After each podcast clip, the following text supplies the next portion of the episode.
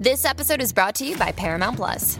Get in, loser! Mean Girls is now streaming on Paramount Plus. Join Cady Heron as she meets the plastics in Tina Fey's new twist on the modern classic. Get ready for more of the rumors, backstabbing, and jokes you loved from the original movie with some fetch surprises. Rated PG 13. Wear pink and head to ParamountPlus.com to try it free. Okay. Um, hey, everybody. Welcome to You Have to Watch This podcast. I'm Alan. I'm Ryan. And I'm Devin. And before we get started with today's supersized episode, I want to thank Devin and Ryan for holding down the fort last week while I was away. Um, the You Have to Watch This podcast, the movie, is uh, canceled.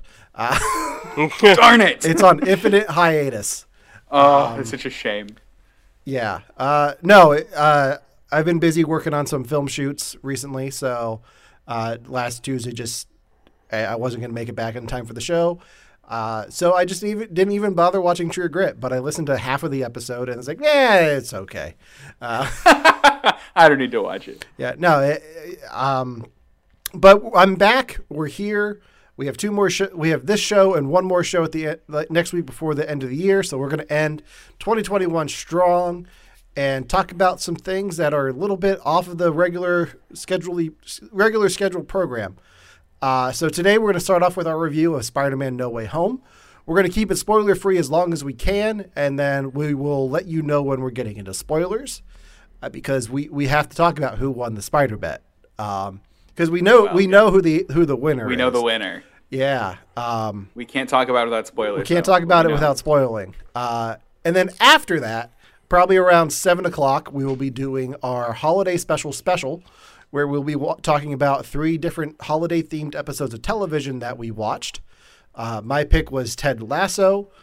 Uh, Devin's pick was It's Always Sunny in Philadelphia's holiday special, and then Ryan picked BoJack Horseman's holiday special. So we're talking about those three episodes of television and a bunch more holiday stuff towards the end of the show. So probably around seven o'clock that'll start. So if you don't want to know about Spider Man, I hate to say this, uh, when we get into spoilers, just come back around seven. and We'll we'll be talking holiday stuff then. We'll be Um, So that gives us 45 minutes to talk about Spider Man No Way Home. Oh, boy. and uh, let's get into it.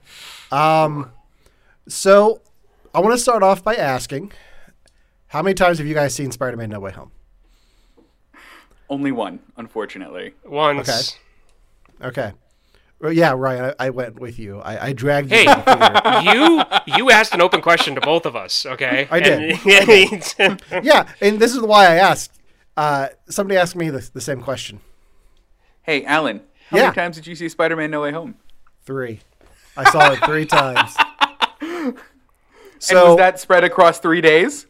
Yes, I saw. Okay. So the the one short I was working on last week wrapped early, and I called my wife and jokingly said, "Hey, we wrapped early. I'm going to go get dinner. Then I'm going to go see Spider Man." And she like, it's it's already past her bedtime. She perked up. She's like, "If you're going to go see Spider Man, I'll stay up and go with you." I was like, "Bet."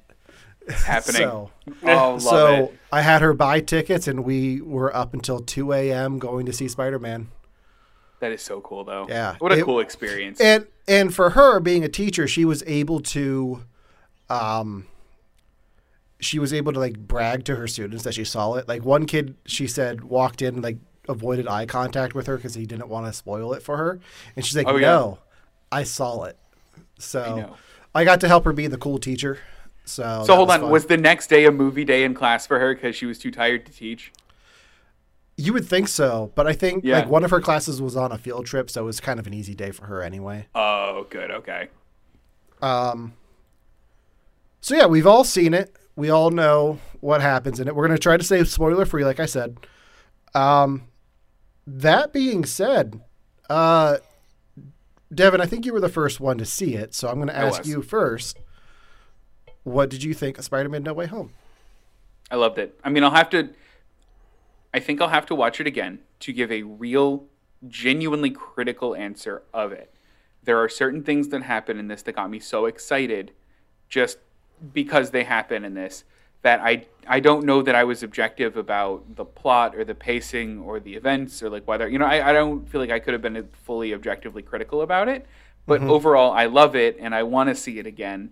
and it's the first Marvel movie I think since Endgame that's made me want to do that.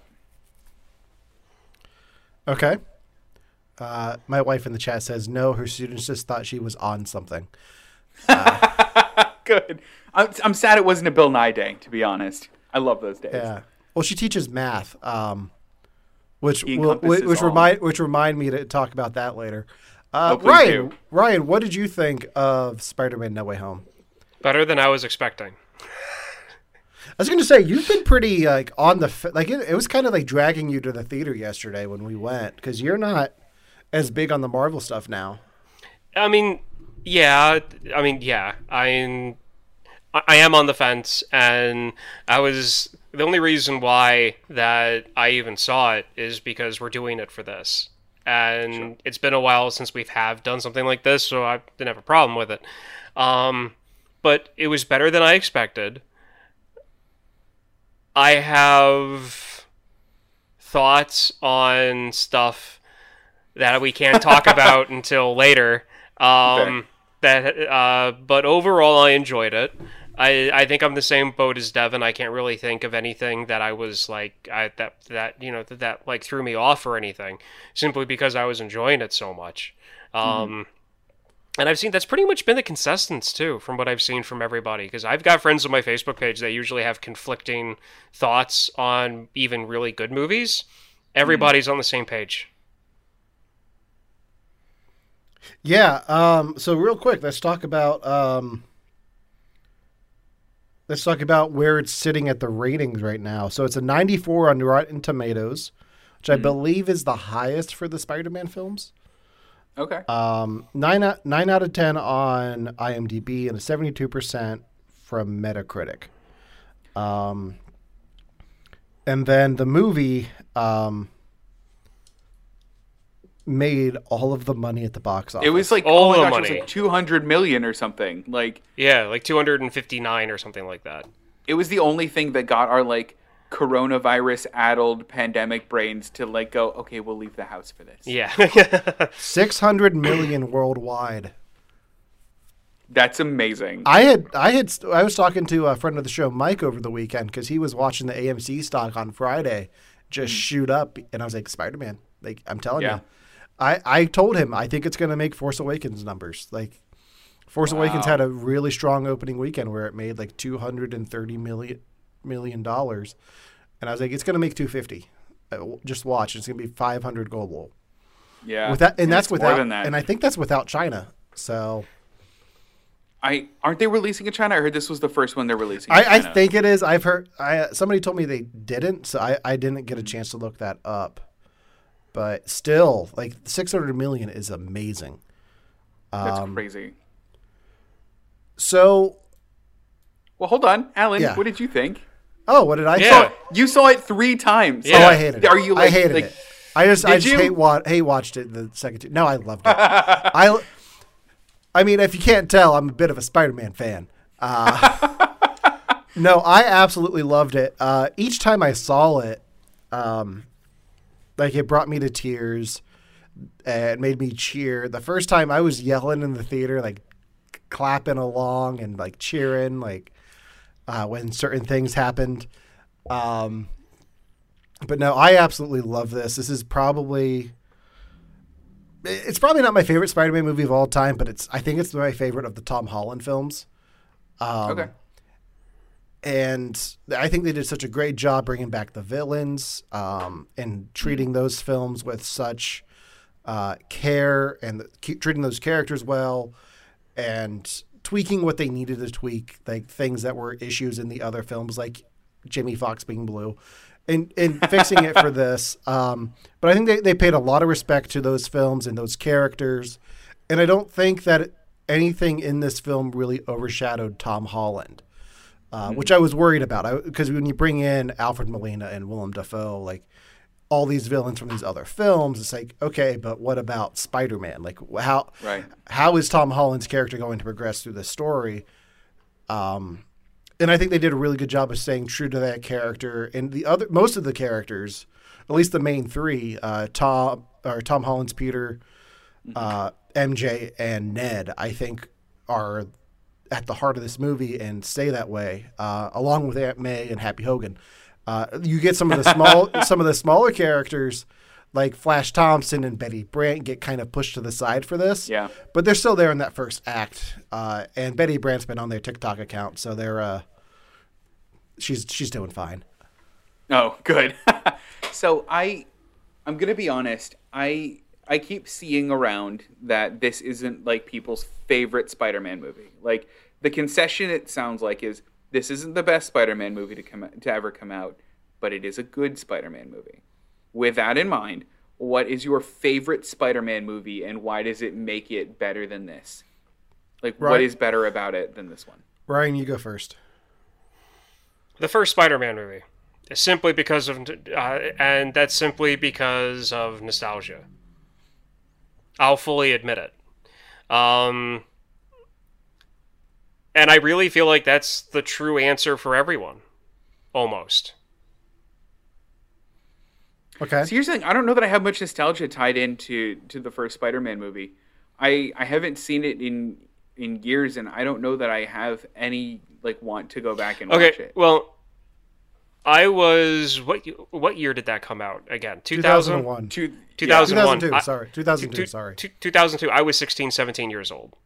Yeah, and Spider-Man at the time was my favorite superhero, and it just clicked, and that was a movie that I watched on repeat for a long time, and that's why it's my favorite. Mm-hmm. Are is Spider-Man two or these other movies? Are they you know technically better? Probably, but it's my favorite. That's why. yeah. So Alan, what's yours? Spider-Man 2. Spider-Man Two. Spider-Man 2, um, and I talked about this on Victims and Villains because I went back and rewatched all of these films Yeah, uh, before this one came out. Um, Spider-Man 2 is my favorite because um, it's got a great soundtrack. I I really identified with Peter Parker in this film, like being the like awkward, trying the like I, I identified with, with that version of Peter Parker just because I do.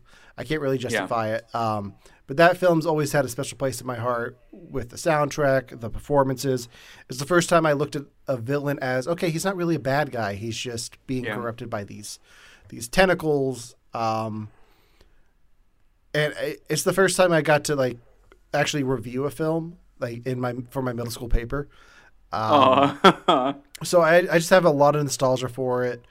Um, like that, that's why I got. You can't really see it, but I've got the poster here beh- behind me. The Spider-Man suit I have is a Spider-Man Two suit.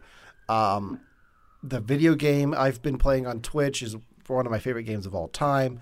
There's just so much I love about that movie that it's it's my favorite. Um, a close close second might be Spider Verse. that one's my number one. Like, I think if you if you like forced me to pick a live action one, it Yeah. would be Spider-Man Two as well. But if you said Devin, you have to watch a Spider-Man movie today, pick one. It's Spider-Verse. Yeah, and I and I Spider like Spider Verse is kind like I don't want to say it's the cheating answer because it, it might be the best of all the Spider Man films, um, but there's so much good going on there. Um, Yeah.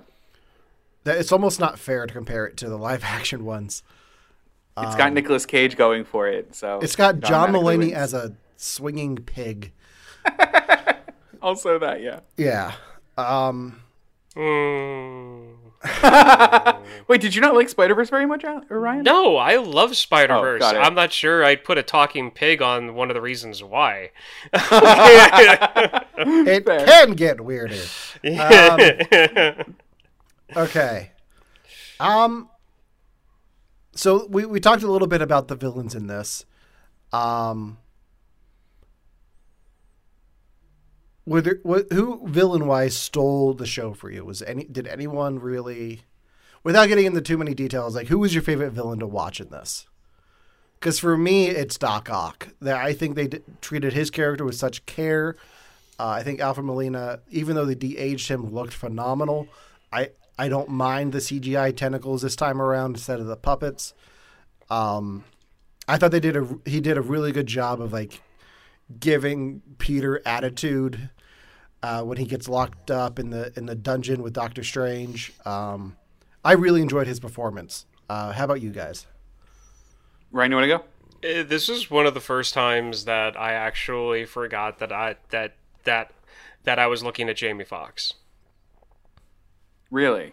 This is one of the few times where I didn't where where I didn't have my thing with him in my head. So I'm just gonna go with him because I got I I got lost in his character and forgot that it was him for a minute. So that was good. I really like what they did with uh, with Willem Dafoe's Green Goblin in this. I, I knew you were going to say that, and I think it's just because Yeah. of the green lights behind you. It it might you know it might be, but I I like that they made him a very imposing bad guy because when I think back to Spider-Man number 1, which I said I haven't seen in years, he's not like a menacing guy. He's mostly just like a guy in a weird Power Ranger suit that like has like a bit of a personality disorder and like he, he's not like super strong. He's just he's got his glider thing and his bombs and that's it. And without going to spoil stuff, this movie did a good job of making him seem like a very menacing, very real challenge to any Spider-Man, like which I liked. Yeah, and, and not to talk a, lot about Amazing Spider-Man 2, but I think that's something that, like, as much as, as many issues as I had with that version of Green Goblin, one thing that they do well in that, and Devin and I talked about this at length before, is that Goblin that's terrifying. As Yeah. soon as as soon as you see him come for Gwen Stacy in that film, you you're just struck with this feeling of dread. And I think whenever Goblin shows up in this film, they do a good job of bringing that feeling back uh, with Willem Dafoe's Norman Osborn Goblin. So instead of uh, Dean DeHaan's uh, Valerian Goblin or whatever. Yeah, no, this this one was much better. I also Yeah. like they did the the like the the Mad Max thing with him, and eventually he's just like, I have a brown sash on. That makes me different now. Yeah. like, okay. I mean, spo- minor spoilers, I guess. Was it brown? Um, I thought it was brown. I thought it was like a like a front cape or whatever. They I had remember him. it being purple. was it purple? It was purple. Yeah. Oh, whoops. Yeah, he has like a purple hood on by the end of this. Um, Yeah. Oh, whoops. Um. Okay, I'm trying to think what else we can talk about without getting into spoilers. Um. We've talked a good be- 15 minutes. I think Yeah. it's Yeah, it I- might be time. To throw up Uh, the banner. I think we have to throw up the banner. Yeah. Yeah. Yeah. Uh, okay. So if you haven't seen Spider-Man: No Way Home, we are going to get into spoilers now. Uh, so if you want to come back for the, our, our holiday special special, tune in in the next half hour. Uh, we'll be live still, and we'll be talking about Ted Lasso, It's Always Sunny in Philadelphia, and BoJack Horseman. But until then, uh, we are getting into spoilers for Spider-Man. I need to figure out where I'm putting this. Yeah, right there, right there on Ryan works. right, Yeah. right on, Ryan. Hold on, I gotta check now. Yeah, I think that works. Just right. Yeah, Yeah. no, n- not over my face. Okay. I, No, not over we your face. I, I know better. All right, so if you if you haven't been watching the show and are unaware of what's been going on with our spider bet, uh, Devin, do you want to keep? Uh, do you want to inform everyone what the spider bet spider bet was? Right. So the spider bet was we knew that certain villains from certain other Spider-Man movie were going to be in this movie. The, the marketing for the movie said as much. Uh, my very firm belief was that while the villains from other Spider universes would be in this movie, the heroes, the other Spider-Men, either wouldn't be in the movie at all or would have a very brief cameo, setting up an even bigger movie spearheaded by Sony later. Yes. It, that was way more particular need That- to be basically yes. other Spider-Men were going to be a big part of this movie. They might be in it, but not much. And I was of the mindset that other Spider-Men were going to be in this and were going to at least show up for the final battle and have a significant role in the film. Um, if I lost, I would have to perform scenes from a Spider-Man 4 script that Devin found online uh, that was made by a fan. It's wonderful. Devin, what would happen if you were to lose? I have to recreate the Bully Maguire dance in London in its entirety. Uh, Ryan, since you're the third party here, can you do us the honor and please declare the winner of our spider bet? The winner of the spider bet was Alan. Devin, I expect I expect you dressed up as an emo teenager from 2005 dancing mm-hmm. down the streets of London. Mm-hmm. You'll notice. You'll notice. I'm growing out the hair a little bit. I haven't gotten a haircut. I've been prepping. Okay, so Tobey Maguire and Andrew Garfield are in this movie. Uh, okay, well, th- so uh, before we get into get into this, in good spirit, Yeah. Devin, you pick a scene from the Spider-Man Four thing, and I will recreate it. oh yay! I've got Perfect, the okay. suit.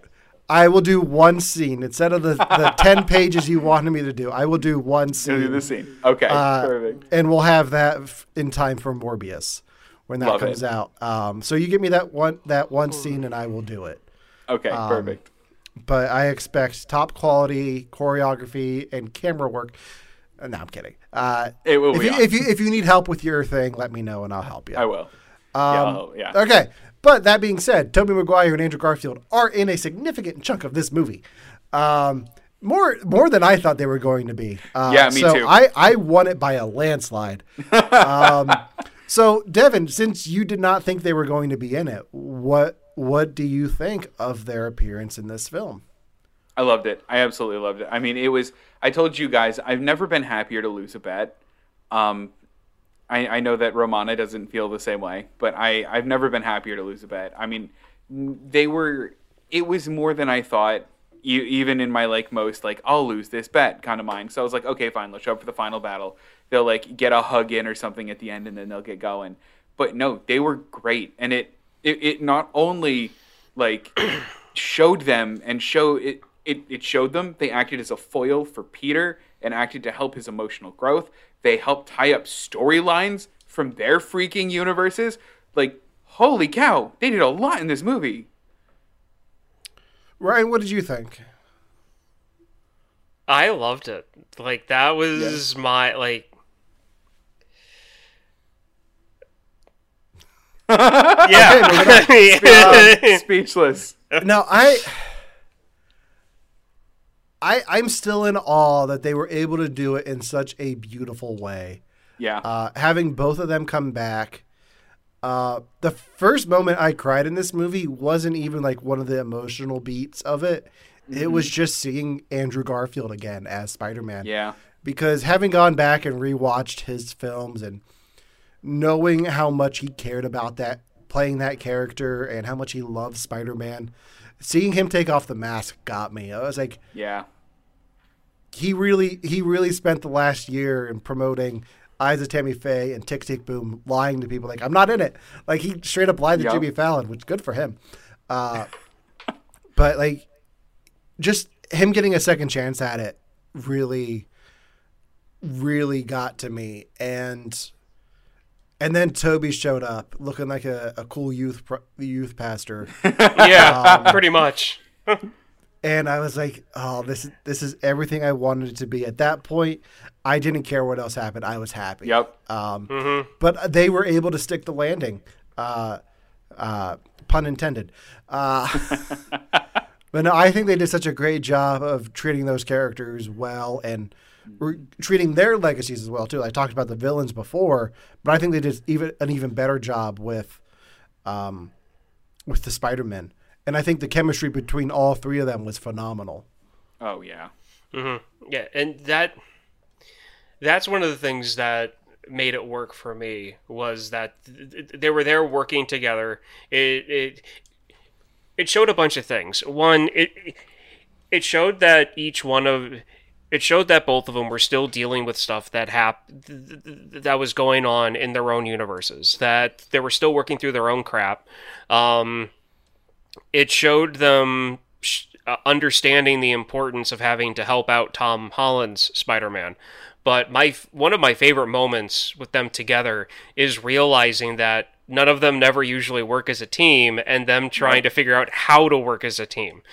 And then, of course, you have that whole side joke of Garfield having to be Spider-Man three, and he's like, So I told Devin, I told Ryan, like if if we weren't if we were gonna get into spoilers at the beginning of the show, I was gonna open the show. Hi, welcome to Your Watches podcast. I'm host one. oh, that's funny. Um, no, I. Who? Okay, so we have three Spider-Man in this film, Yeah. two of which are not, as far as we know, under contract for sequels at this point. If you were to, if you were to see one of them continue on and make more films, which one do you want to see after this? It, to be honest, I feel like this movie pretty much wrapped up Tobey Maguire.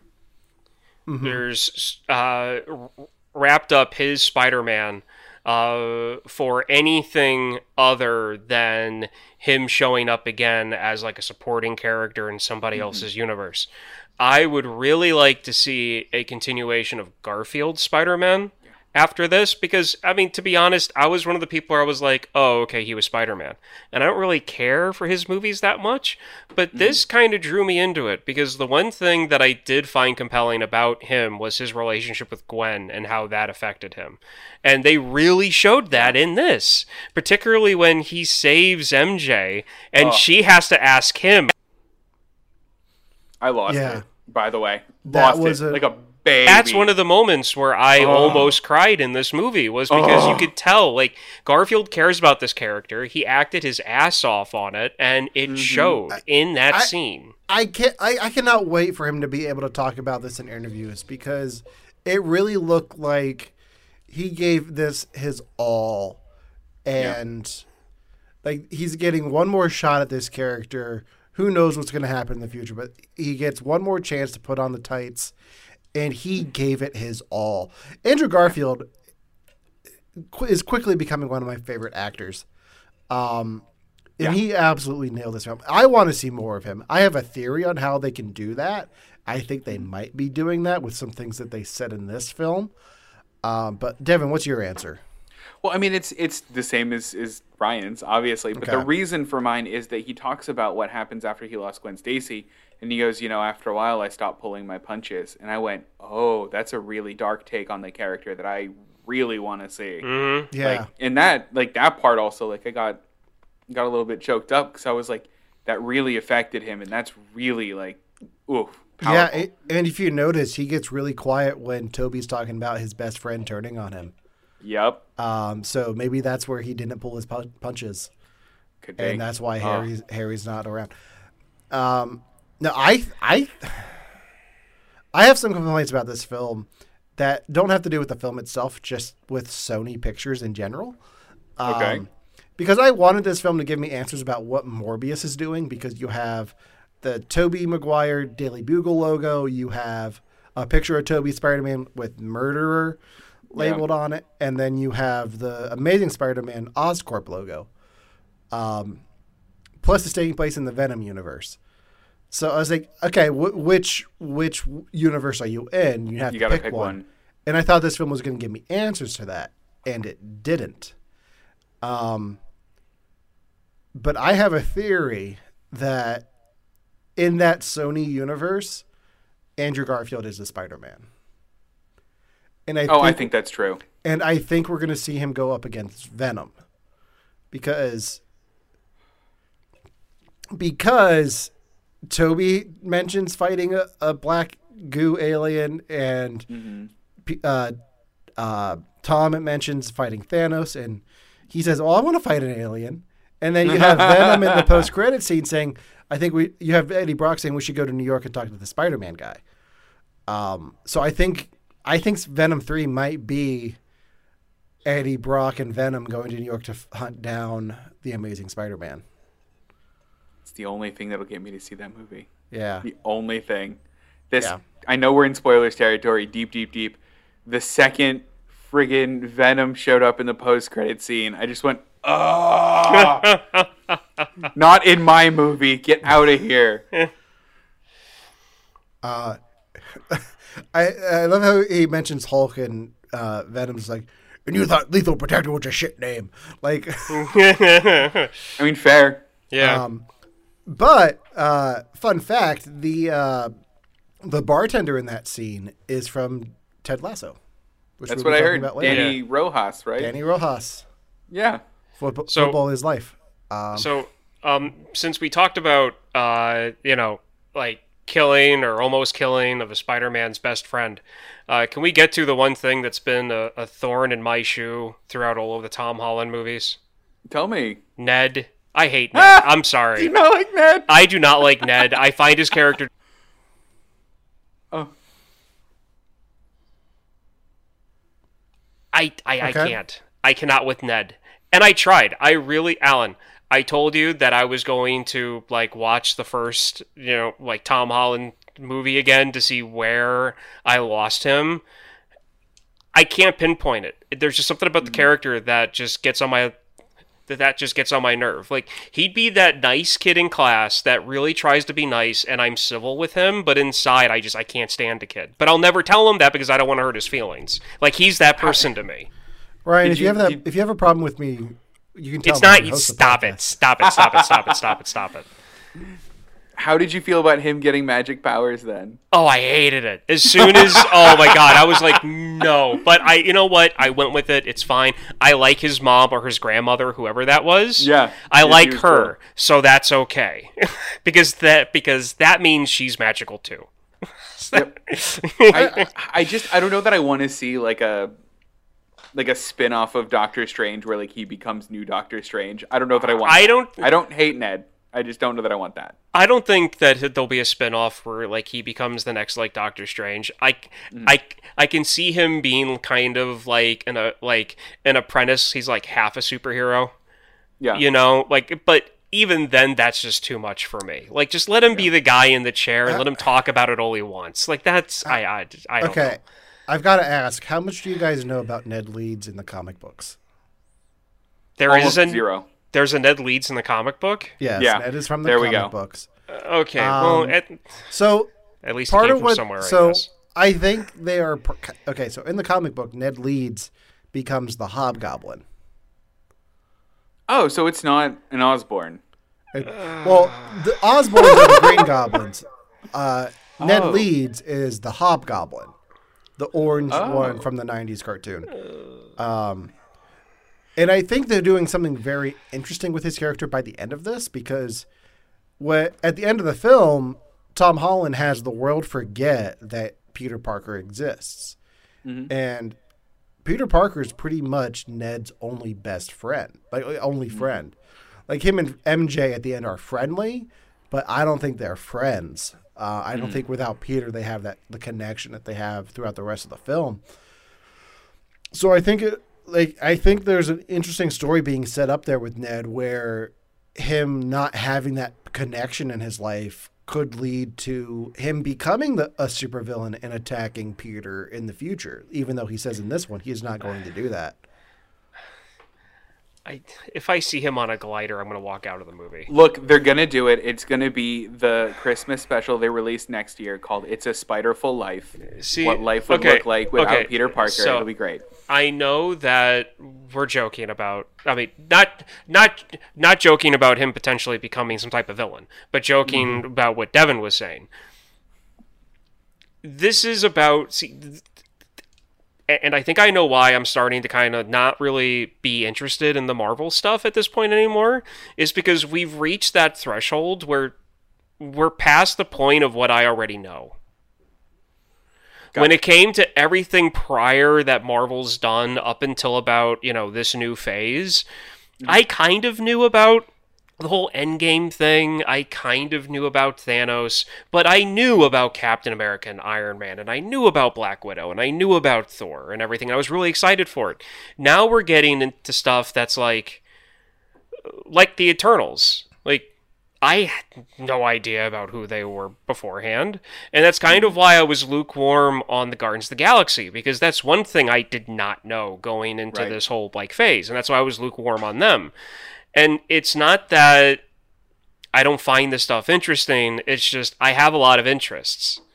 And To for draw the line somewhere. and you know i've got a you know like yeah exactly i drew lines when i was a teenager into college about you know well not purposely drew lines but you know through my own activities kind of when is into as deep of things as I wanted to in multiple different things, and I'm kind of like, you know, nice in my bubble, surrounded by my pie chart of like stuff that I'm interested in. And now, and now with the way these, with the way that the Marvel films are going, it's I see a trailer and I'm like, oh, that looks interesting. And that's about it. Not, oh, Yeah. cool, that character I know. I'm really, really interested in this. It's Yeah. just, oh, okay. So you're are you more interested in this in stuff when it comes out to like Disney Plus? Or when it comes out to Disney Plus and I can watch it at my own time without, you know, like having the whole like release dates for movies and stuff like this, it's going to be better or easier for me to kind of work my way into it instead of like jumping at the gun every time one of these movies come out now because it's one of those things where it's like now we're getting into more comic booky stuff, like more comic booky powers that I kind of want to say, I guess, the way to describe it, to where I'm just like, okay, that's an awesome power. And it's it, it- it's one of those things where like you've got the main superheroes and their their storylines are pretty much done. Like Iron Man, Thor, all of these originals ones are done, and now they're getting to like the other ones that that aren't as well known outside of like the comic book world. I'm one of those people that's on the outside. And so when it comes to a lot of these characters th- that they're bringing forward and their new powers and where they're coming from, I don't have an already invested interest in it. Mm-hmm. are, So, it's hard you- for me to get there. Are you going to be more intrigued if they get good actors that you recognize into these roles? I want to say yes, but I don't know. Okay. So hold on. Here's a good test. How does Oscar Isaac's Moon Knight stick with you? You stole mine. What? Oscar Isaac, who played Poe Dameron in Star Wars, Okay. Yeah, he's, He's gonna, gonna play be- a superhero. he's going to play a superhero for Marvel. Will you watch that Disney Plus show? I got to see the trailers first. Okay. I uh, I Right, see. yeah, there's okay, so one. He's pretty. He's pretty much playing the Marvel equivalent of Batman. Okay, so that's probably not a good actor to, to ask me about because I had to go Sure. who again because again like all of my favorite Okay. actors are past their prime. Okay. Yeah, I was going to say, what if Kevin Costner played Doctor Doom? But uh, we got to get back. Ooh.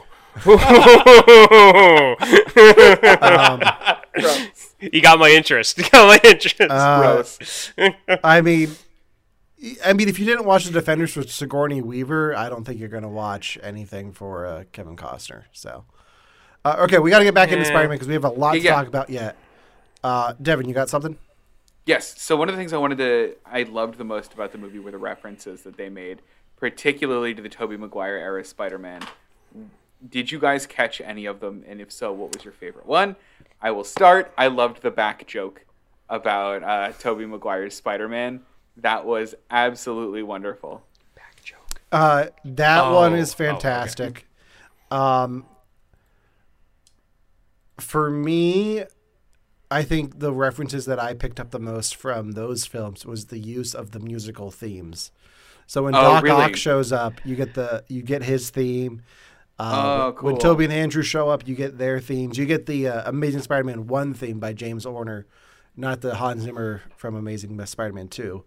Um, But I like I like some of the lines that they repeated, like the Yeah. power of the sun in the palm of my hand. Like that one was uh, repeated, and that it's kind of a meme. But the straight meme that they pulled out of this, you know, I'm something of a scientist myself. I think that that was my favorite. That was a good one.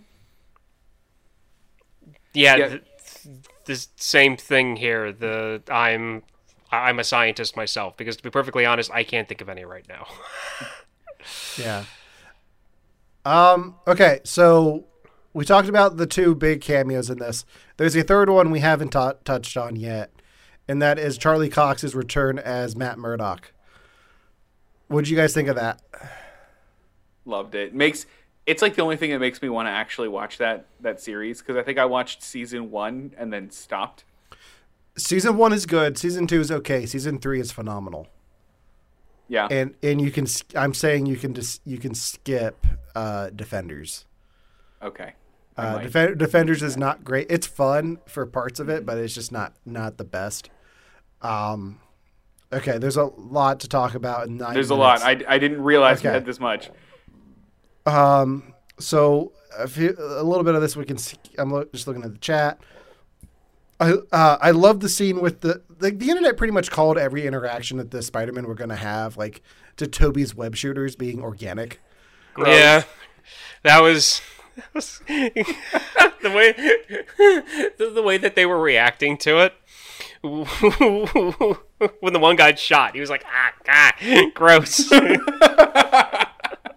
And I, I love when they're talking about like, so do you ever get like web block? He's like, you said that, and like immediately, like, I did have a web block. Like, I just love how they he talks about, yeah, I had an existential crisis. Like, go, yeah, that'll do it. Like, the I I could watch a whole Disney Plus series of just Tobey and Andrew going back and forth talking about being Spider Man, having a cup of coffee. Like, I could just watch Yeah. six hours of that on Disney Plus and be happy. One of the best was just "You're amazing." No, you're amazing. No, no, no. What a I, I good- need to hear that. Thanks. No, no, no. You need to say it. You are amazing. oh my gosh, what a good. And it took me about three times of him saying amazing to get the joke there. And Oh was no! like, ah, that's what they there. okay, so my favorite thing with all of them was, and my and my only favorite part with Ned uh, was when he looked up in the lab and said Peter, and they all looked up, yeah. and they. Okay. Um, we need to talk about the, the, the big thing in this movie. we do though, because we haven't talked Uh, about it yet. we haven't talked about Aunt May and her death. And the fact that we just got a six movie origin story for Spider-Man. Cuz that's what we that's what we have here. Like we had the three three home movies and the Civil War and Infinity War Endgame. Six movies of an origin story for Spider-Man. How, how'd you guys feel about Aunt May saying the the great power with great responsibility line? I like it because it comes from Aunt May. It's different enough than the traditional Uncle Ben narrative. It's different enough, but it's similar uh, at the same time for it to. yeah. And it just it was probably the best way that they could have done it. Yeah, I, I think that it was interesting that they made that line plus like consistent person in their life passing away a constant in all of the Spider-Man's lives. Like it was something that made the one in in Amazing Spider-Man feel less cheap and a little bit more I, not earned but a little bit more okay. Because when that happened, I was originally when I watched Amazing Spider-Man 2 when it happened, I was like this is dumb. They're just doing the Uncle Ben death from the original one, but they wanted to make it different. But now I'm like, I guess they, I mean, they weren't going for something, but they made it something, which I thought was nice. Yeah, uh, and I think the the end of this film really throws a lot of the hate that Tom Holland Spider Man has gotten in the face of the haters. Like, oh, he's just Iron Man Junior. Uh, he, he relies on all the tech and like he's he doesn't have any of that by the end of this. Uh, and I think it took three movies to him to get to the point where he knows how to be Spider Man on his own. And I mm-hmm. think Aunt May's death really plays a big part in that. And I think Marisa Tomei did a fantastic job here, along with Willem Dafoe's Goblin as he kills her. Like, Yeah. like he is so creepy in that scene. Like I saw pictures of him smirking before the movie came out in that scene. I was like, Ugh. Yeah. They made him a uh. good bad guy in this, especially like that scene, especially where like he took a beating and was still going. And I'm like, okay, cool. He's actually a very, very serious bad guy. Yeah. Got it. Yeah. I I'm gonna be honest. I love where they leave him in the movie, though. I love where they leave Tom Holland Spider Man, where he's got the crappy apartment. He's now the friendly neighborhood Spider Man, watching like watching the the police scanners now. He's got like the classic like overly blue, overly red suit that he sewed himself. Like this feels like comic book Spider Man now. This doesn't feel like Tony Stark Jr. I love this. I do too, and I'm really excited to see where we go from here with this character. I think I think it's going to be a little bit before we see him again, unless the internet's right and he shows up in Hawkeye tomorrow. Um, Oh my gosh, you think? Yeah.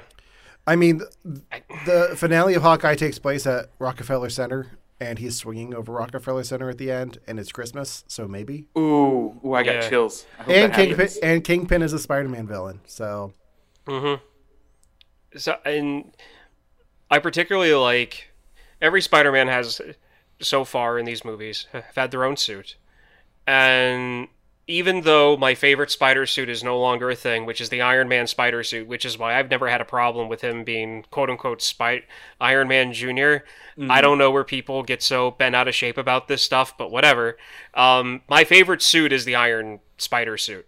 Um, But the suit that he makes and what they showed at the end, my favorite color blue, which is that metallic royal blue. Yeah. Um, which for any sport fans out there, which is the metallic royal blue that, that the San Diego Chargers used like 10 years ago and still use a little now. That blue, I love it. And then with the red, like that's going to be my favorite suit. If it looks the way I think it does, that's going to be my favorite Spider-Man suit for the movies. Th- that'll be that'll be the next Spider-Man suit I buy. Um, is that suit? I love that suit. We barely get a glimpse at it, but I I cannot wait to see more of that. Yeah. Um, okay, so we're in the final minutes here. Uh, just looking over the chat quick. Um, my favorite moment by far was when Otto sees Tobey again. And not only is he talking to Tobey Maguire's Peter Parker in that moment, he's talking to the audience like, "You've grown Yeah. up. How are you?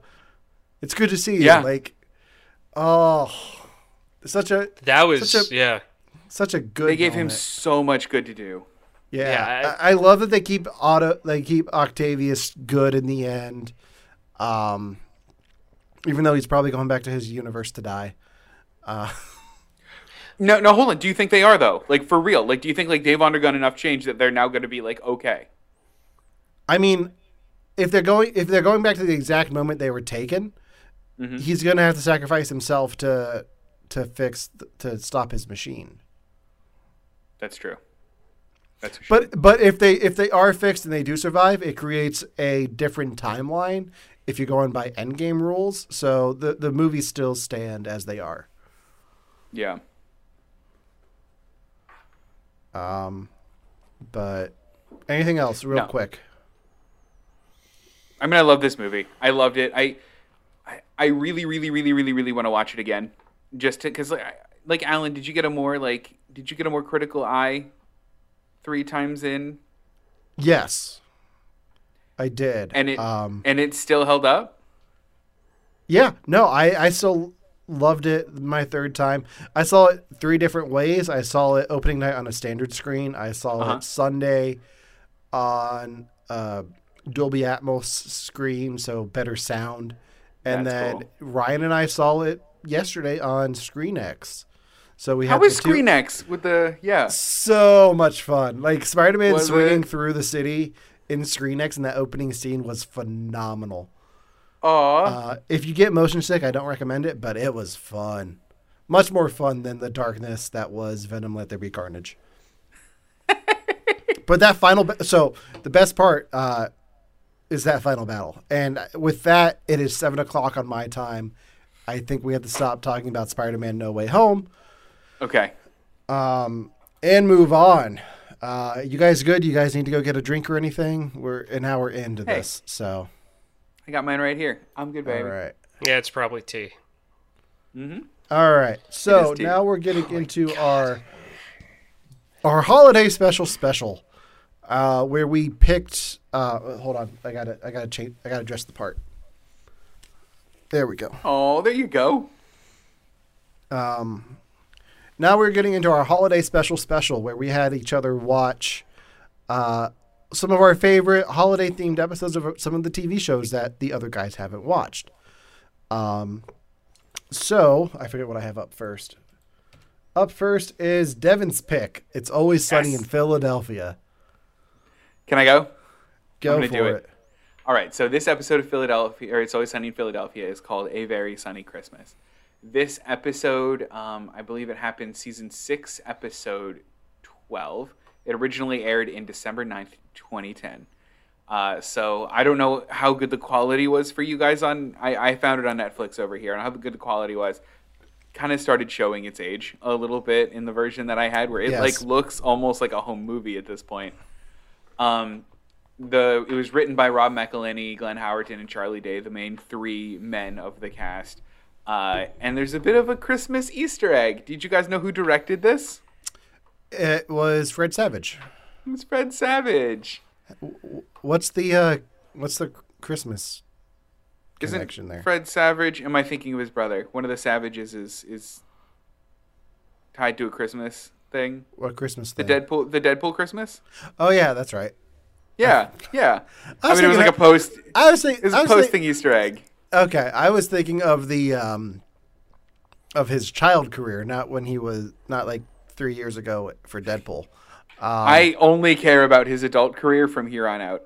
Okay. Child career is over for me. It take a weird Fred Savage take. Um, wow. Yeah. What do you What do you Yeah. have against the Princess Bride? Oh, I actually really like that movie. I Okay, gotta get then. Romana to watch it. That's a big. That's a big deal She for me. she's actually. never seen it. She's never seen it, and she Right. goes, "It doesn't look good." And I go, "Oh, you have a world." Nobody ever thinks it looks good before. No, but I never thought it looked good.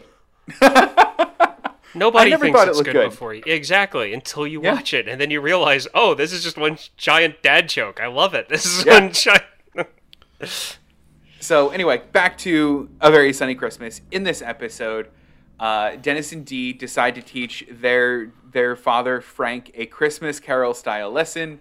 Meanwhile, Mac and Charlie uh, find out some weird things about their Christmas past. Uh, I, oh goodness, we'll knock this over. I love It's Always Sunny in Philadelphia. I've seen every episode multiple times. Love this show. So this one was an easy pick for me, especially since some of you haven't seen it. What do you guys think? So I've seen very little of It's Always Sunny in Philadelphia. Um, I enjoyed the show. I was not. You could have given me a warning about Danny DeVito's ass. Nope. Uh, I, I I enjoyed it. I love the uh, the recurring joke of, yeah, they came down and got their present. Like they got we got their presents and they came downstairs and got their neighbor's presents. Like no, Yeah. that's that's that's stealing, dude. And then it's like, oh yeah, your mom was a hooker. Wait, no, no, she wasn't. She just had Santa's come over on Christmas Day. I love that joke. I love the scene at the mall with Santa Claus. um,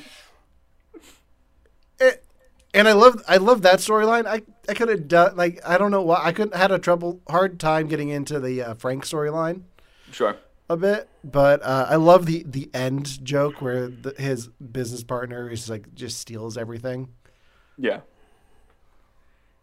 I yeah, I, I I did enjoy that, and I, and I understand why the the whole Frank storyline could seem a little bit rough. He takes a little bit of getting used to. Frank's character does. Plus, like Dennis and Dee are, they don't have a lot to do that episode. I think they're usually kind of a lot more kind of fleshed out generally.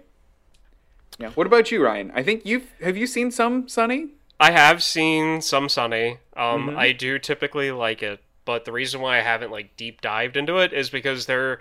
I mean, I like a good raunchy humor and jokes as much as anybody else, but there are times when it just goes a little bit too far, where I'm just like, okay, I get the joke. I get the joke. Haha, haha, yeah.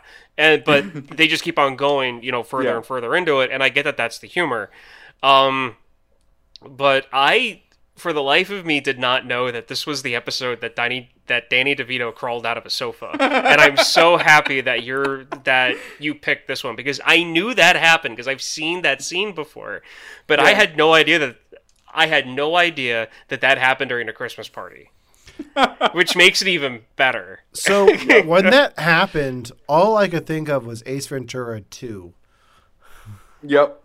So Ryan sent me a, a message today that said, "Oh, you had us watch that movie," and I sent him back the gif of Ace Ventura coming out of the, the rhino. Yeah, and then I sent the gif of a cat pulling himself out of a couch. So I mean, you know, there was there was that, but um. We got there. but yeah, but um, I definitely liked uh, Frank's storyline just because I I like him and I like it when he plays a jerk, and he's pretty much the best part of any episode that I've seen is just him being a an ass, pretty much. um. And all the other characters are kind of like I can take them or leave them depending on what this uh, and what the storyline is. Um, when it came to the two other guys like going around finding out about their past that's what i mean by okay i get the joke i get it Sure. y- y- you can move on and fill out the story i get it and that was the entire time with those two. yeah. So so having not watched, I've maybe watched a total of five episodes of It's Always Sunny Mhm. in my life.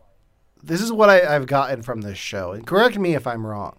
Oh no. This is a show about horrible people doing horrible things. Yes. Yeah. You're not supposed to connect with either any of the characters. They're not there's no like one good character. There's no voice of reason. It's these are weird characters in a normal world. Watch them just be horrible to everyone Okay. It's and normalize that. so it's basic. go ahead. Go ahead. It's basically Seinfeld on steroids. Yeah, essentially. Okay. So instead of uh, tall and gangly uh, Kramer, you get short and stubby uh, Danny DeVito. Yeah, pretty much. Yeah. yeah.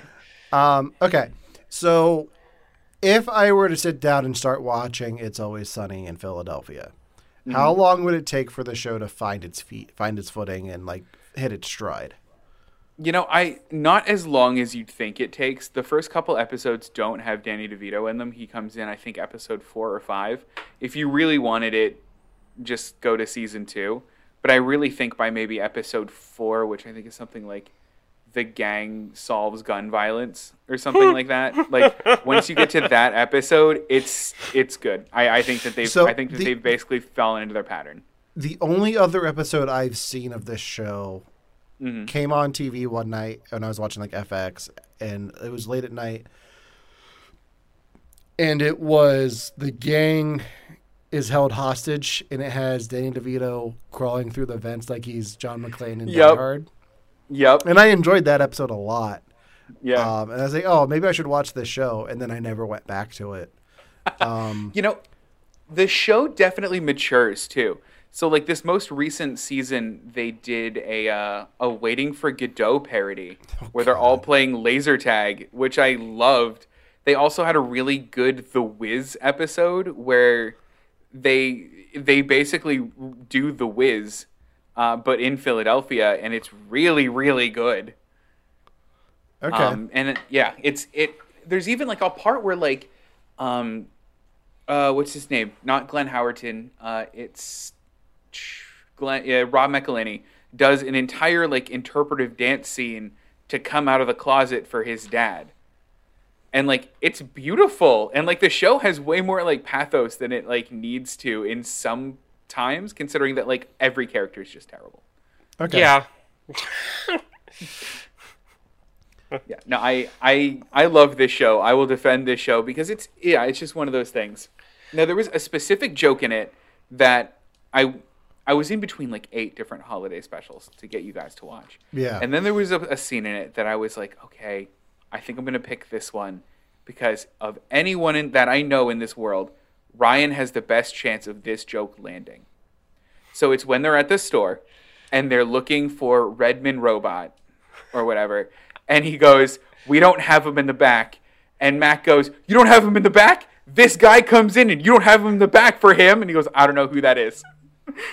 Ryan, do you know who the heck they're talking about? He is probably one of the best well-known fan favorite Philadelphia Phillies Okay, in good. history. And the fact that he's naming all these other people, and this guy's Yeah. like, I don't know who that is. I don't know who that who Yeah.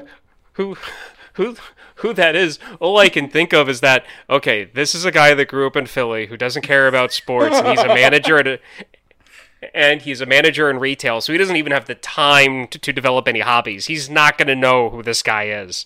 Like I love that scene, and he's naming other um other people, and I just was like, oh my god, I love this. Good, because that was, I'm like, of anyone I know in my life, Ryan's going to know who this person is. I have to have him watch this now. yeah, no, he is the embodiment of the Philadelphia Phillies fan base. oh, is he? Like he is like if you had to take um a, like if every baseball team's fan base could be embodied in a player, Yeah. That's who the Philadelphia Phillies fan base embodies. Okay. Okay. That makes sense. So then that was my Ryan question. I have an Alan question. So Okay. Alan, after you had us watch the Halloween episode of Community, mm-hmm. I then started watching Community directly from that point because I've seen season one. I think you had us jump in season two. Yeah. So I started watching from that point. I got to their Christmas special, which was something that also was on my list to potentially show you guys. That Christmas special features the the puppets or the the stop motion animation a lot like this one does. I have very specific thoughts. How do you feel about the stop motion animation in this compared to how they did in Community? So in this, they're pretty much straight up ripping off Rudolph. Like they, they pretty much take the character designs from that and bring Yeah. them in here. Uh, Community does its own thing, which I appreciate. Uh, but I, I still appreciated the joke here, especially when they had him had the gang uh, just murder Frank. Let's get very graphic. Yeah, it gets very graphic, and that's not something uh, uh, they did in the '60s with those specials, and I don't think they do now anyway. Um, but no, it got really dark, and I wasn't expecting it, but it it was funny. Good. I'm glad you liked it. I when I saw them do that, I went, "Oh, I liked it when Community did it a bit better." yeah, no, and I I guess it always surprises me how much they can get away with on FX Yeah. with this show because there's Oh, a lot yeah. of f bombs there, like Yeah. the the the aforementioned Danny DeVito's ass. Um, but yeah, um, Ryan, don't send me a Wikipedia article on Mike Schmidt right now. I didn't Oh, send is it that to Mike you. Schmidt? I sent it to the group chat. I wasn't expecting you to name it. It was supposed to be. I'm gonna forget to do this know later, so I did it. We're, I don't know if you know this, Ryan. We're busy doing a show right now. You're. You two are the ones talking. I'm just taking a break and decided to send it to you so Devin could see it later. You didn't have to call Um, it out now. Good. but I did. The moment's gone. It's too late. Uh, It's I'm not- not the one in the wrong here. So I guess I have a question based off of this. Yeah. Like, what was like the one present you always wanted as kids that you never got? A power wheel. What is a Power Wheel? You- Like one of those kid jeeps. One of the kid Oh, jeeps or those oh, power a big wheel, yeah. like a power wheel, power wheel. That's what those Yeah. things were called. Yeah, Got it. power wheels. Uh, mine was the Nintendo 64. I was told I, I asked for it every single year, and every year I was told, "We're sorry, Devin, Santa can't afford that." And every year, the argument of Santa doesn't need money, I don't understand, didn't work. So it was N64 for me. Uh, for me, it was. Um, I don't know. I asked this question. I don't have an answer. Uh, prob- probably, probably Megazords, like Power Ranger toys.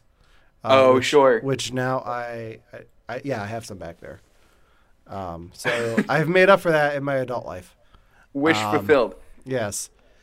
Um, I have I have yeah. a toy, and I thought about this because of this episode. Actually, I have a toy that like I feel like I should have appreciated a lot more when I got it as a Christmas present. That me as an adult would have loved. Um, in much the same way they had that robot, uh, Omnibot or whatever, uh, in the episode. For me, it's that that walkie-talkie thing from Home Alone Two. Do you know what I'm talking about? Where you like talk Yeah. in one end and not the other. I had that. Yes. And to me, as an adult, that is the coolest thing. Like I get that it's just a tape recorder, but it's like from the movie. It almost looks like prop, like movie accurate. I I hate that I like just didn't care about that as a kid. in a world where they brought back uh, Turbo Man dolls and like made them a thing, I, I'm surprised they haven't brought back the the talk talk boy. That's fair. That's Um, fair. All right. Anything else on the It's Always Sunny in Philadelphia Christmas special?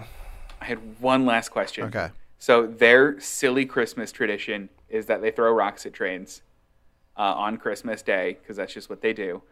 Do you guys have silly Christmas traditions, and if so, what are they? I'll go if you guys don't don't have You, any. you go first. my silly Christmas tradition is uh, I always get slash wear new pajamas the night before Christmas, so I wake up in brand new pajamas on Christmas Day. I do it as an adult. I don't understand why I do it, but I do it. Um, for me, it's always watching like always watch a movie. Uh, yeah, always watch a movie. So it's either going to be like Die Hard or The Grinch with Jim Carrey or um, National Lampoon. I, I avoid a Christmas story. I'm not a fan. Really? Yeah, it, it's overplayed. Oh, sure. It, Um, it, it- it's it's only played for 24 hours once one day out of the year. yeah, but after thir- after thirty years, like that that adds up. It's too much. It's it. You- I I can watch it in bits and pieces. I can't sit down and watch that for two hours. Um, Die Hard though, I can watch on repeat for twenty four hours and be fine. Well, I Um, mean, y- y- you don't have to watch the movie Oth- 24 times in one day.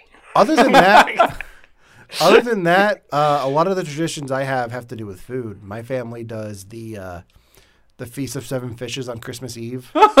do you? Yeah, um, Yeah, we do that too. So we do that, uh, and then Christmas Eve morning we make pizza frite, which is Italian donut. Um, it's it's it's literally just fried bread dough covered in honey and sugar, but it's I so love that. good. Yeah, It's so good.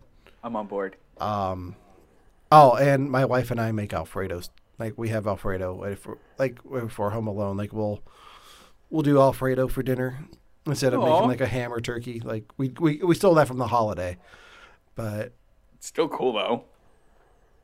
Ryan, do you have any? I'm boring. I really can't think of anything that my family ever did that was unique or special. We would do Christmas, Christmas morning. We never did anything on New Year's Eve night except for possibly go to church randomly. Um, open up presents, watch Christmas movies. That's it. Just the standard Like- holiday stuff. like a Muppet Christmas Carol was always uh, is always something we watch. That's nothing really Yeah. unique. Um, I always watch uh, a Christmas Story at least once. Now, granted, I didn't like that movie until my mid twenties because Sure. I because like, I didn't understand it because it's from a point of view of an adult looking back at their childhood for Christmas. So it wasn't until I was old enough to appreciate that mindset that I enjoyed that I started to enjoy that movie.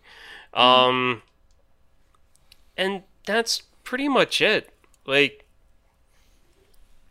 I you know Yeah. So nothing like nothing like wacky or anything or like a little off the beaten path.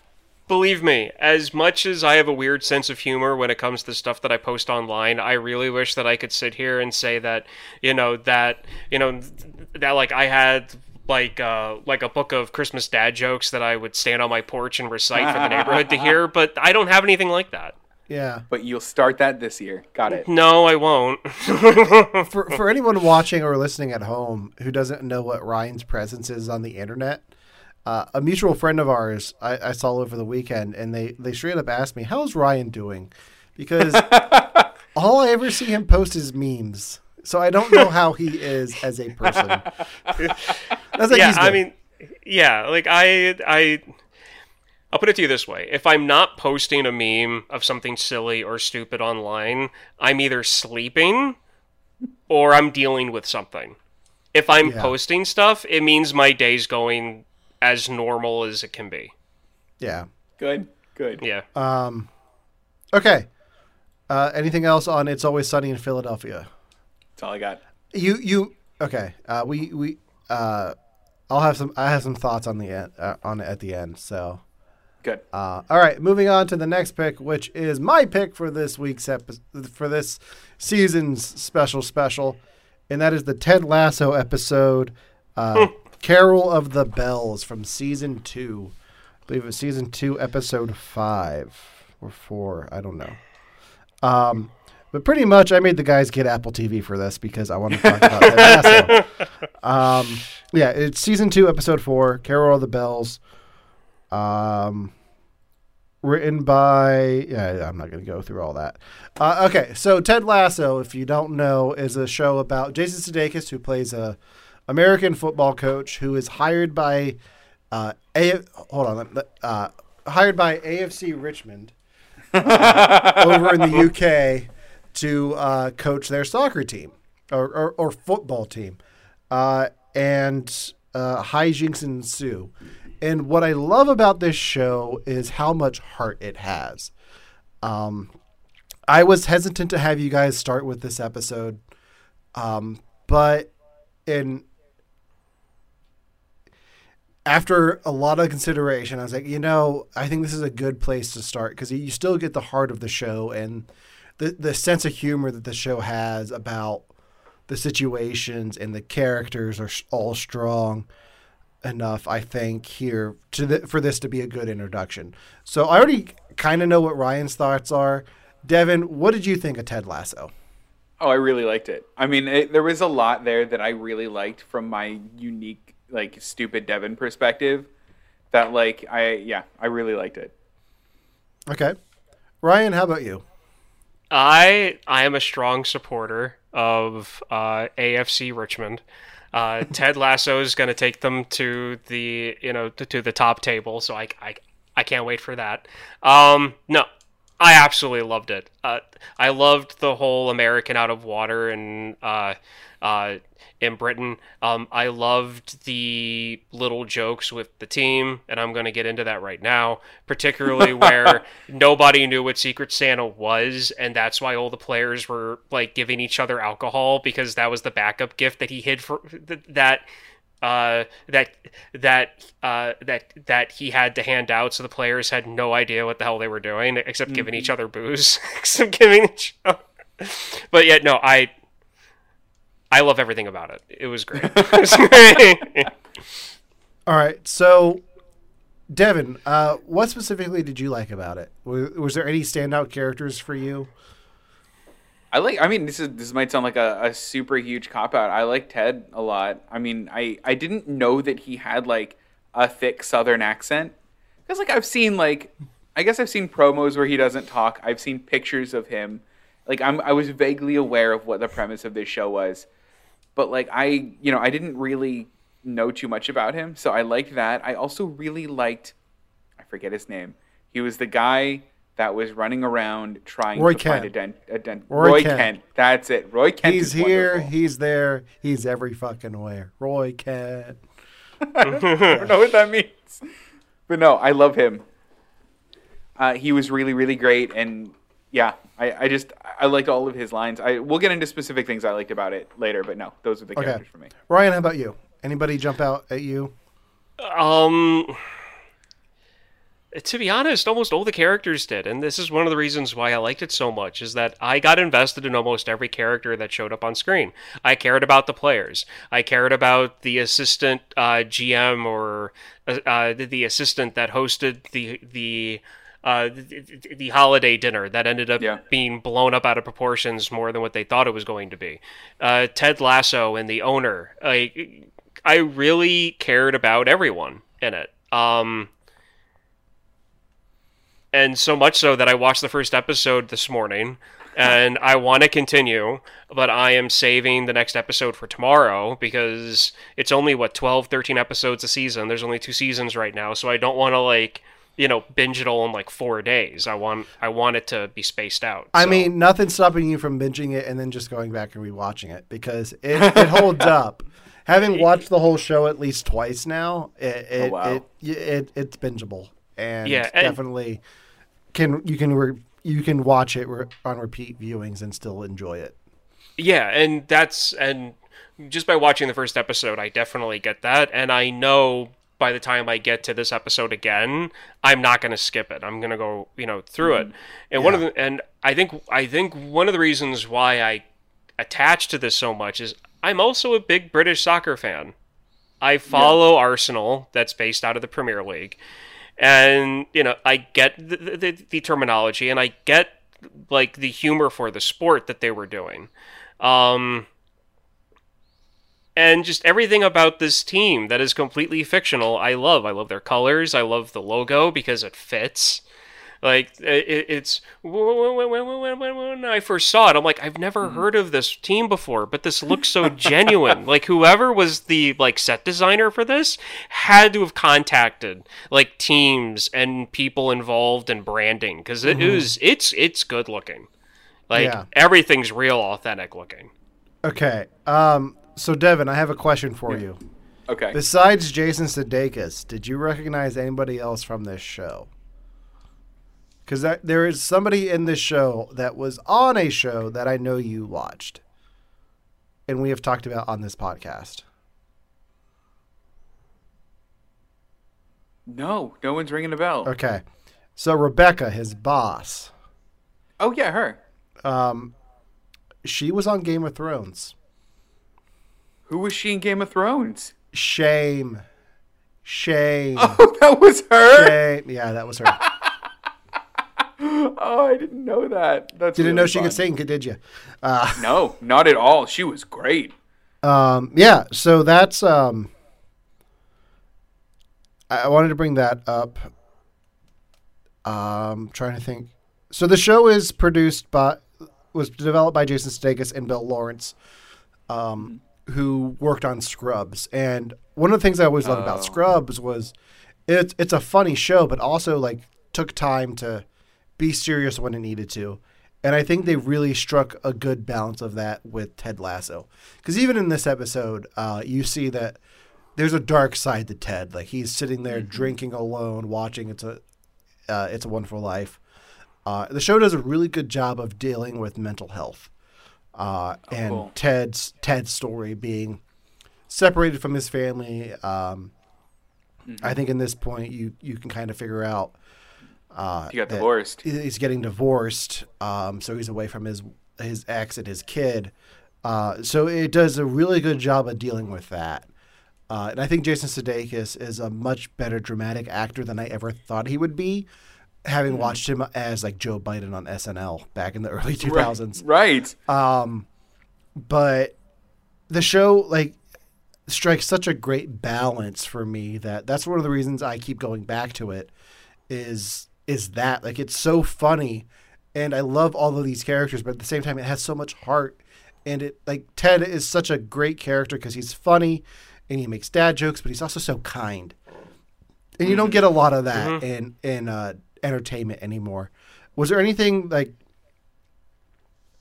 attitude wise in this episode that stood out to you guys? And i don't mean the attitude like attitude like anything like character wise that like just the way the, the characters acted that stood out to you that was out of the normal for a, a comedy show that you would watch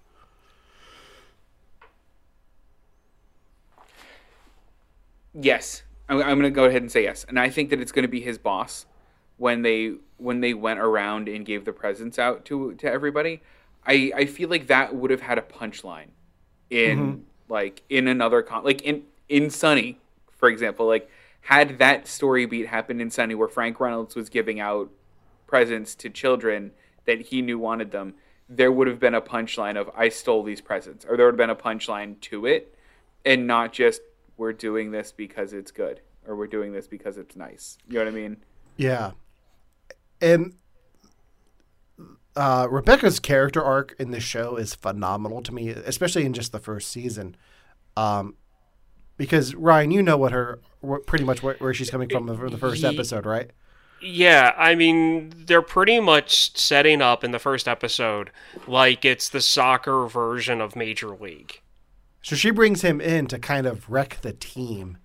And Yeah. then Oh, by season two, her and Ted are out giving out presents together. Like there's such like he has such a great effect on the people around him that she comes around eventually and like you see their relationship where it is Yeah. here.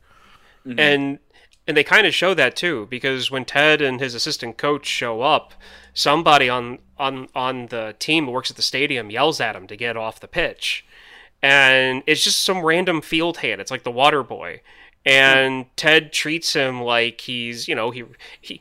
He remembers his name. He calls him, a, you know, like this and that.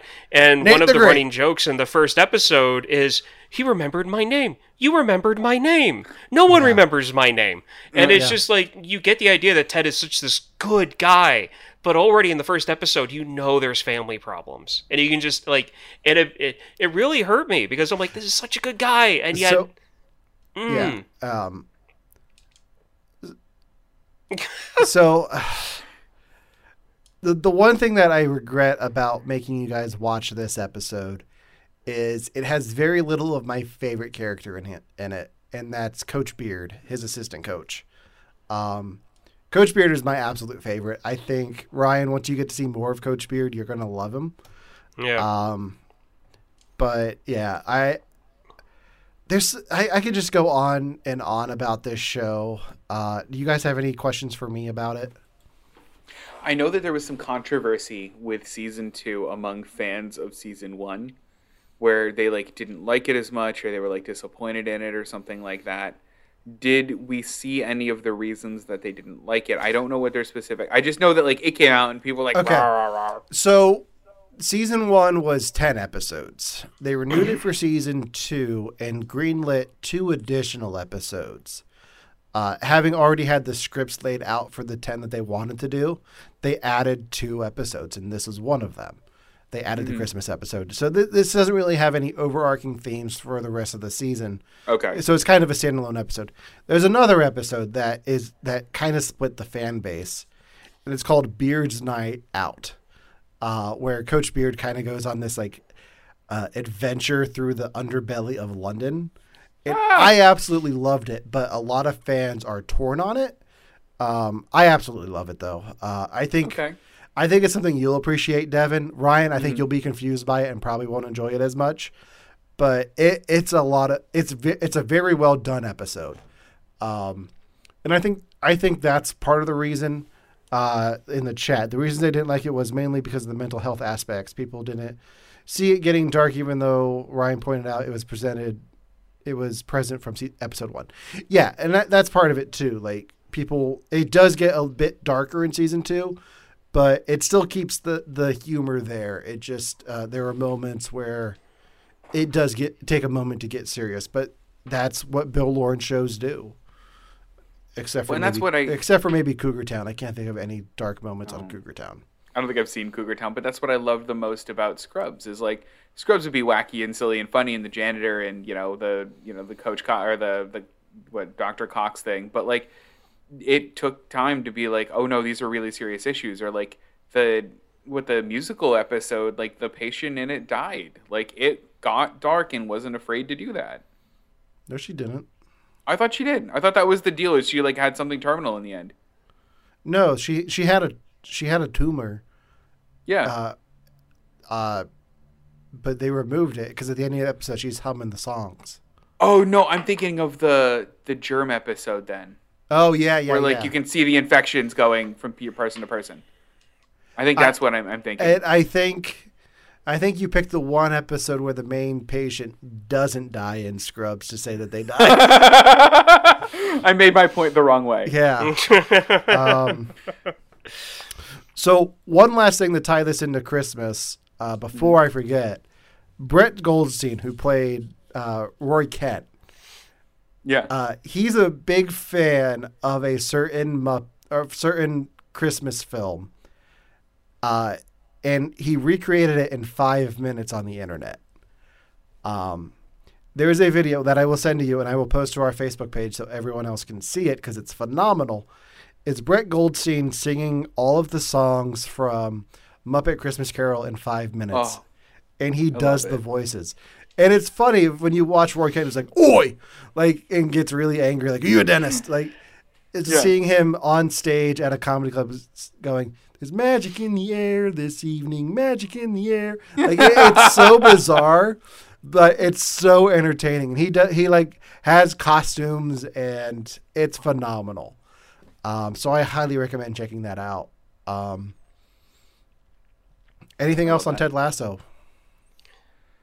Okay, so I have to say, I was really, I wasn't, I was kind of on the fence uh, about this whole thing, right? Because I, I, I feel a bit like Ryan sometimes when we get into new superhero stuff, where like they show the inside of a, you know, of, of a, a football locker room, and I go, this is out of my league. I'm not gonna understand any of the jokes. I don't get it. I'm sorry, but like I, I get that they have interesting, fun characters, but I don't get it.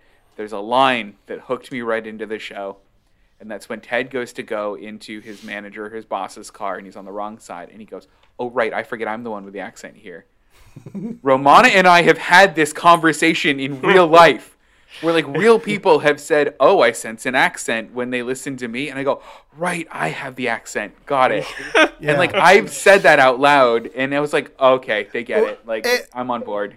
And what's great about Ted Lasso when it comes to like the sports thing for you, Devin, is Yeah. He doesn't know a thing about soccer either. Oh, and good. You see him Yeah. learn like he he taught he he coached football, like American college football, and is hired to coach soccer. Good. Um, Yeah, and- so he he's completely out of it too. Like there's a scene where they go to Wibbly. Is that the big one? That the big one? Wembley. Wembley, yeah. Uh, he's like, it's, it's okay. The field's the same size as our field back home, and they're like, no, it's not. It's actually the biggest one in the world. It's like, oh, well then, never mind. yeah, his his first press conference, like she sets him up to be ambushed. So like they show up, she doesn't tell him that he's gonna be doing his, you know, first press conference as soon as he gets to the stadium. And she gives him like a very, very, very brief rundown of like team history and then throws him into the uh into their like, you know, press conference room and it's Yeah. packed everybody's there. Every seat is full. People are standing in the back, and Uh-huh. he just calmly does his like happy-go-lucky thing. And then they start asking him questions, and then he starts screwing up. Like he Oh, says, no. like he says, "We're." We're gonna handle this for each four quarters, and then somebody says two halves. You need two halves, like stuff like that. And he's screwing everything up, and they're you know just tearing him apart. And you can just see him kind of like you know just kind of like panicking and then he takes a sip of water but it's sparkling water so he spits it out and he covers all of their recording equipment and It's really funny. Okay, yeah, I might be completely on board. okay. Okay. And, Yeah, as long as it, yeah, I think I was worried they'd get into the nitty gritty of like of soccer and like I wouldn't get it. I mean, I, especially as an American living in London, I think this this show was made for you. Because, oh yeah, Yeah. definitely a fish out of water man Oh, yeah. perfect Yeah, yeah. I can't wait. I want to watch. Okay. Uh, moving on to our final pick for this season.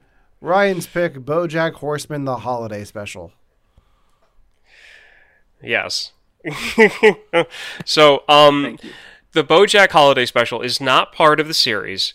It is its own standalone 25 minute thing that they do. Um, but it's best to honestly see at least one or two episodes of the show at the bare minimum before you watch this, which is kind of why I'm happy that Devin had us do um, the Halloween episode so that Alan could have at least seen one full episode. How many episodes have you seen so far? Uh, this would make two.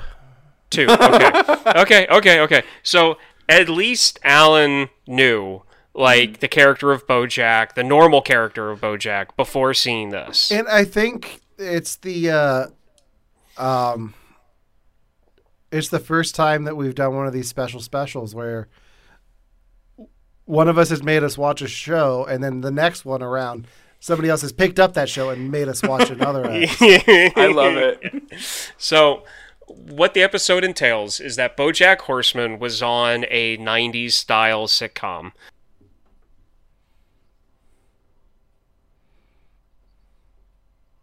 BoJack's living bum, pretty much, um, wakes up Jack uh, uh, wa- wakes up BoJack Christmas morning and forces him forces him to watch a holiday special from his own TV show that he is constantly watching at random times throughout the show.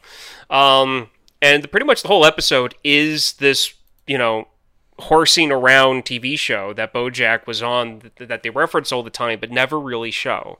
And this is the most you see of it even in th- throughout the whole series.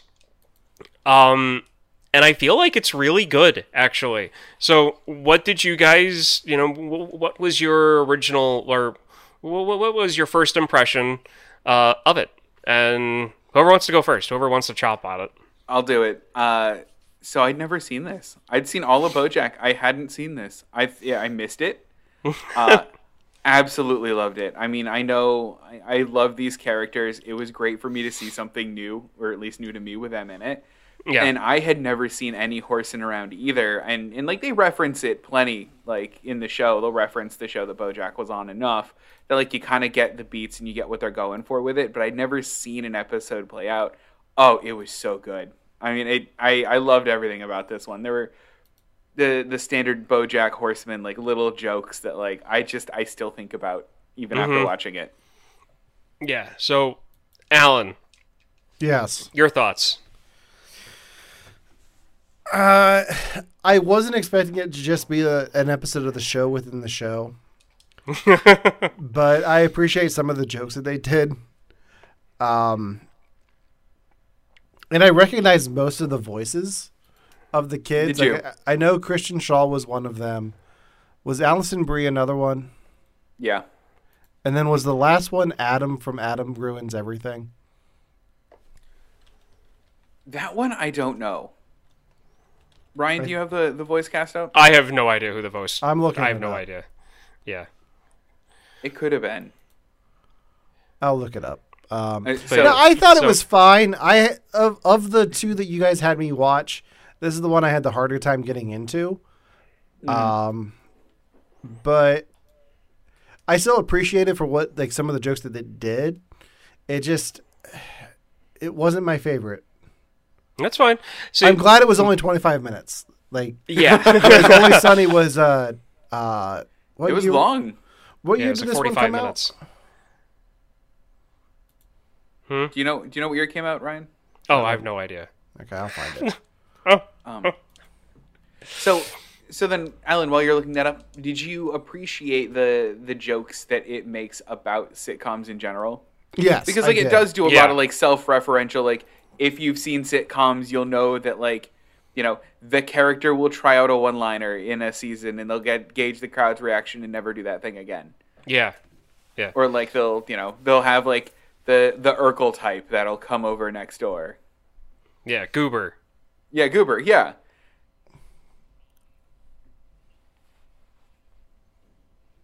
episode, but I wanted the reason the reason why I picked it was the subject matter of the fact that in the episode these kids who were orphans had no idea, you know, well, the youngest one had no idea who Santa Claus was.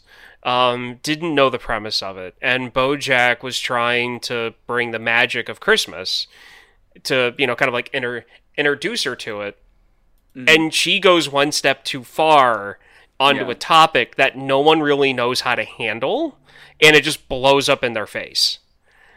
Uh, but in dealing but in dealing with that they really did a good job of explaining christmas on more of a secular level and i really liked that.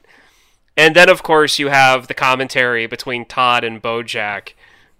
You know, it's like the reason why I've fallen in love with Bojack's character is not because I relate to him, because I don't, because he's an ass. right He's But- a horse. He's a horse, not an ass. What? He's a horse's ass. So, there you go um, but lo- at the same I- time, I love that it took Devin a second to appreciate the levels of that joke. yep got it got there but I really enjoy the cynical points of view that he has, especially when it comes to like Christmas specials. Because there's a part of me that completely agrees with his breakdown of why Christmas specials are a thing, but at the same time, I enjoy them. And that's where that disconnect is. And I do like when the show gets a bit self-referential like that, where like they understand like who they are and what they're doing. They understand the role that like the media that media like that will play in people's lives and stuff. And I and I really appreciate that. Yeah. So, um, yeah, I mean that that whole topic of you know dealing with the little girl wanting her dead parents, you know, for Santa to bring back her dead parents, and I love the fact that they they they do the off the wall sitcom thing where they try to have her do something bad so that she thinks it's her fault that Santa won't bring her parents back. like no, that is completely the wrong thing to do. You don't do that. I think I think my favorite my favorite thing in this whole episode was the commentary by Todd and Bojack, where Bojack was like, Yeah. "What does that? What does that joke even mean? Like, I don't even." know." Yeah. And like, so wait, who wrote the letter? Was it her parents or was it Santa Claus? Does Santa Claus exist in the universe like your TV show? And Bojack's like, "How am I supposed to know? I don't know." Like, I just, we all did cocaine back then. We all did Yeah. cocaine. Yeah. and, and I was right. Ethan is voiced by Adam Con- Conover from uh, Adam Adam Ruins Everything. That's funny. Which which in the series they reference there's an episode where all of the cast gets together and they're all adults Mm-hmm. and somebody makes the comment of like him having like a failed one liner but they never Oh, yeah. bring it up again that's the failed one liner that they tried to give him which Yeah. i love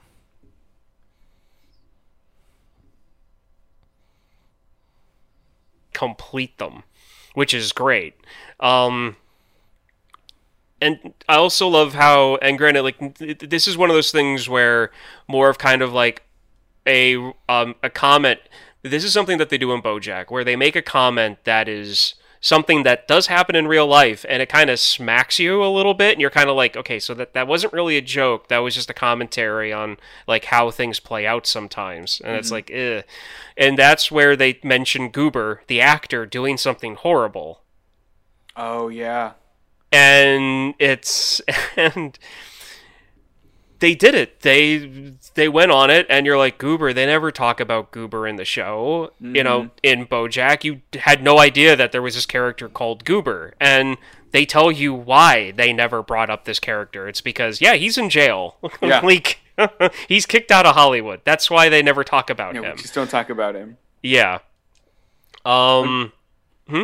My favorite joke in this, and I, and I know this is apropos of nothing, but is with a uh, what's his name, Ethan, that character. Mhm. I I had to stop and rewind it. Rewind it. I had to go backwards in it because um, I was like, did I see that right? Where the actor that plays him's name is like Ethan Hitler Smith, and I like Who Goober? didn't expect- No, not Goober. The the um the Adam ruins everything guy. Okay. I think. Yeah, the the one that has the failed one liner, like the the, Yeah. the kid. Yeah, the the they do like the title cards for each and every one of them in the fake show, and like his character actor name is like something Hitler Smith. Okay. Like, okay, Do you know who voiced Gruber? Because this goes back to your episode. no. Fred Savage. Oh, that's exciting. so alan did you have a favorite joke in this I thought I said mine. The the commentary. Oh, the commentary. Yeah. Just the, the, the yeah, the the, the, the, the, overall commentary is really great. But um, I'd say my favorite skit like play out in this is when uh, uh the, the the little girl is trying to like pronounce the name of the pencils Oh yeah, and it goes on forever. because it goes on forever because as someone who's dyslexic and who went through that for most of their like youth existence trying to sound things out and it never working. To me for some reason that's hysterical. Because now i'm seeing that through the adult's point of view of a little kid doing that and i'm just sitting here going oh my god i was that kid. I wouldn't be able to handle me as an adult. I wouldn't be able to handle me as a little kid. Like i wouldn't be All right. Anything else on BoJack Horseman before we wrap this thing up? I loved it. I, I thought it was great. yeah yeah i'm i'm i'm, I'm done All right. Uh, well, I think that does it for this year's holiday special special. Um, and almost does it for the year. We will be. Wow. We, we we are doing a show next year, week, right? Next week, right? yeah I think so. Okay. Yeah. yeah All right. That's the plan. I might not be home for it, but I'll make sure I have my stuff for it. Cool. Um, but yeah, so tune in next week where we are not reviewing a single film, but talking about our favorite things from 2021. And maybe some of the worst, like some of the things we absolutely did not like. Um, but until then, um, make sure to follow us here on Twitch, uh, like us on, follow us on Instagram, like us on Facebook, subscribe to our YouTube channel. Uh, you can listen to our podcast wherever you listen to podcasts. Uh, if you listen on Spotify, please go ahead and rate our podcast. We'd love to get to five stars in there now that Spotify lets you rate podcasts. So oh wow. uh, that's a new feature that I just got emailed about this week. So check that out. Um, and until next week, uh, no matter what you celebrate, happy holidays, Merry Christmas. Uh, enjoy whatever you decide to do with uh, your friends and family over the next week. We will be back here next Tuesday with our year end show. Um, Merry Christmas to you guys. Uh, I know we will. Ryan gave me my Christmas present yesterday, which is Oh. across the room. And uh, should I go get it? Should I, should I show Devin what it is? I want to see. I really Yeah, want to see. yeah. Please show me. Give me one second. No, no, no. You go. So, since he's walking away, uh, Yeah. and everybody's going to hear this, it's not what I showed you. I, Oh, it's I- not. yeah, it, it's something completely different. Oh, interesting. I had no Yeah. idea. Well, I'm excited to see. Okay. So this is what Ryan gave me for, Oh, I absolutely love that. Yeah. a- and it's going I- to stay. It's going to stay in the packaging. De- Yeah. Describe it for the audio listeners. It is a Batman Forever Two Face that has an incredibly accurate sculpt of Tommy Lee Jones. Is it Yeah. actually very accurate? oh, is. yeah. It, it's frighteningly accurate. Did they also give him a, like a crossbow? Uh, it's like a machine gun Oh, okay, that with fits. like a stand. I keep forgetting that Two Face in a lot of iterations is just like, haha, like I'm a gangster. Like I forget he's that in a lot of versions. And it also comes with a scratched up two headed coin. Oh, Oh, that's really cool. Yeah. Speaking of coins, to go back to our topic from earlier, I bought Yeah. something on eBay recently that I want to show off to you guys. Do Um, it. What is it? Do you guys recognize this at all? Oh, I see is a gold coin. No, no, I see the head on it. I don't recognize it. What is it? It is one of the gold coins from the robbery scene in Spider-Man 2. Is it like a real like I prop coin? It's it's a Million yeah, it's one of the actual prop coins that they used. That is so cool. Yeah. That is really cool. Yeah. Oh wow, good find. oh yeah. I think There that's go. going to be my answer from now on. Every time Alan asks what you know what he's holding, I'm just going to say it's a prop coin. It's a prop coin. It's not even a coin; Um, it's a mask. All right. Well, I think that does it for us this week. Tune in next week for our year-end episode. Uh, and until next time, for you have to watch this podcast. I'm host one. I'm host two. And I'm host three. We'll see you next week.